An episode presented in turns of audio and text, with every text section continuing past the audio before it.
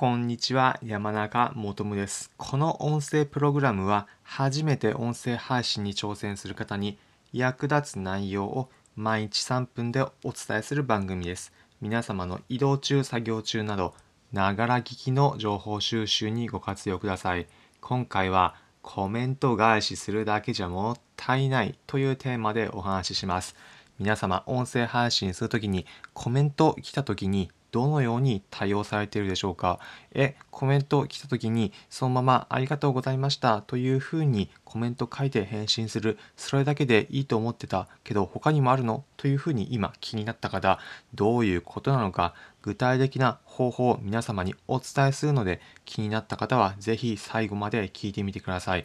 今回の内容、コメント返しするだけじゃもったいない。どういうことなのかというと、結論で言うと、コメント返し、そのままするだけじゃなく、ぜひ次回以降、音声で皆様取り上げてみてください。どういうことなのか、具体例を紹介します。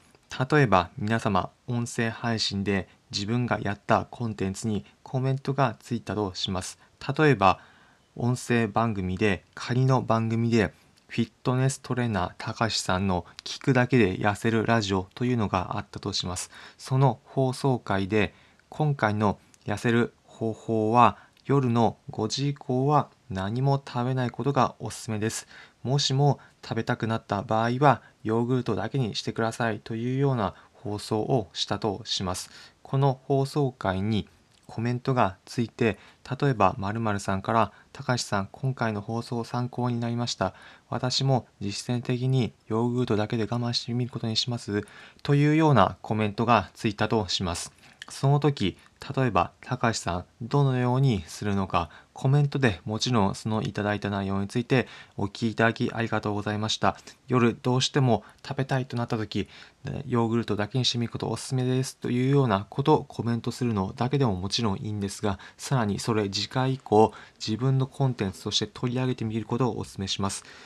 どのようにするかというと前回の放送でやった内容、夜5時以降は食べない方がいいということに対してコメントいただきました。まるまるさんからコメントいただきました。えーコメント内容を読み上げます。で、コメント内容を読み上げた後に、まあ、そうですよね、どうしても食べづらいですよね。そういった時はヨーグルトがおすすめなんです。その時のヨーグルトも食べ方もう少し具体的に紹介します。いきなりガサガサガサっと食べ込むのではなくて、ゆっくりのペースで食べるとおすすめです。そうした方が満腹感を得られて、一気に太るということなくなります。というような感じで、次回以降もぜひ自分のコンテンツで取り上げて発信してみることをお勧めします。なぜかというと、そうすることによって、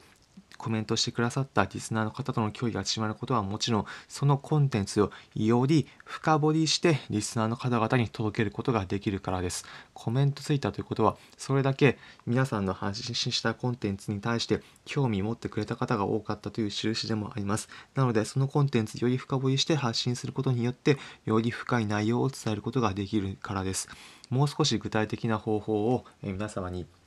例として紹介します。え私も以前、えいただいた放送回へのコメントも、えー一つ紹介して、え読み上げさせていただきます。え以前の、え放送回、なぜ毎日配信はいいのか、音声配信のコツということで、こちら毎日配信をお勧めする内容について放送しました。こちらに対して、えコメントをいただきました。この放送回では当日、ライブ配信もしていて、そのライブ配信にえーと参加いただいた方、またアイコンの可愛らしい方だったので、そのアイコンについてもお話しさせていただいたんですが、それに対して、えーとコメントいただきました。えーコメント読み上げます。えーラビットさんからコメントいただきました。ありがとうございます。えこのアイコンアプリを使って頑張って作ってみたんです。えー笑い、えこのアイコンというのはラビットさんのアイコンのことですね。今日はライブにも参加させていただき、興味深いお話が聞けてよかったです。えーにっこりマーク、ダブルでありがとうございますということでコメントいただきました。ありがとうございます。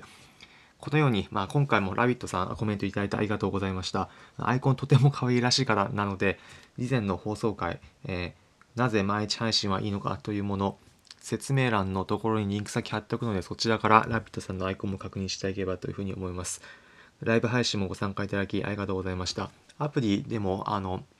アイコン使えるということがとても興味深くコメントいただきましたし、アイコンも自分がより目立つものにすることによって、あ、このアイコンの人はこれだというところがよくわかりますし、ラビットさんのアイコン、ちなみに背景にうさぎさんのマークがついてるんですけども、お名前もラビットで、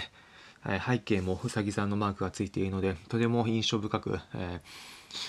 聞く人にとってこの人は可愛らしい方なんだなっていうふうに、え印象が持たれるかと思います。私のちなみにアイコンも声という文字がデカデカと今映るようにしているのでこの人は声にまつわるコンテンツを発信している人なんだなというふうに分かるようにしてにしています。なので、えー、皆さんも今回のコメントいただいたものから少し関連させてお話しさせていただいたんですが、アイコンも自分に合うものこの人のコンテンツだったらこれっていう風なのが一瞬でわかるようになるアイコンをお勧めします。まあ、という風うに、まあ、今回はコメントを取り上げてお話しさせていただきました。で、まあ、本題に戻るんですけども、まあ、このようにいただいた、えコメント、ぜひその場でコメントを文字で返すことはもちろんなんですけれども、取り上げて次回以降の時にお話しすることをお勧めします。まあ、そうすることによって、そのコメントしてくださったこと方への、えー、もう一度声での声で返答することもそうですしより深掘りで話すこともできますコメントした方にとってはより声で返ってくるということはとても印象深いことなのでおすすめです皆さんもラジオを聴いている時にお便りを、えー、送った時にもしも、えー、スピーカーの人配信者の人ですねからお便り読まれたらどのような気持ちになるでしょうかおそらくの方、大抵の方がとても嬉しい気持ちになると思います。ラジオ番組で実際に自分がやった内容が読んでもらえたというふうに嬉しい気持ちになると思います。そのように皆さんもぜひ配信者としてコメントいただいたものに対してはコメントその場で返すのはもちろんなんですけども次回以降取り上げるというのもぜひやってみることをお勧めします。ということで今回のまとめです。今回はコメント返しするだけじゃもったいないというテーマでお話ししました。結論、その場でコメントすることはもちろんなんですけれども、次回以降、自分の声でそのコメントに対して返事にすることをお勧めします。今回の内容をお聞きいただきありがとうございました。今回の内容参考になったという方は、いいねの高評価、またこの音声プログラムのフォローのボタンをポチッと押していただければ幸いです。この音声プログラムは、初めて音声配信に挑戦する方に役立つ内容を毎日3分でお伝えする番組です。皆様の移動中、作業中など、ながら聞きの情報収集にご活用ください。コメントもお待ちしております。今回の放送も聞いて、自分もコメント返ししてみることにしましたというようなものは、試しに自分もコメントしてみましたというようなものでも結構ですので、お気軽にいただければ幸いです。また、音声配信する際、どのように進めればいいのかな、だったり、他の人どういうふうにやってんだろう、と気になる方もいらっしゃるかもしれません。そういった方々に向けて、簡単に音声配信の意見交換ができる場を用意しました。毎週土曜日の朝9時半から音声配信サービスのスタンド FM で音声配信の語り合い場ということで皆さん簡単に音声配信のやり方どういうふうにやってるのか話し合ったり意見交換できるライブ配信を用意しました。毎週土曜日の朝9時半から音声配信サービスのスタンド FM で山中を求む方は音声配信のコツで検索していただければ幸いです。皆様の音声配信にぜひ活かしてみてください。それでは今回お聴きいただきありがとうございました。皆様良い一日お過ごしください。また次回お会いしましょう。それじゃあ。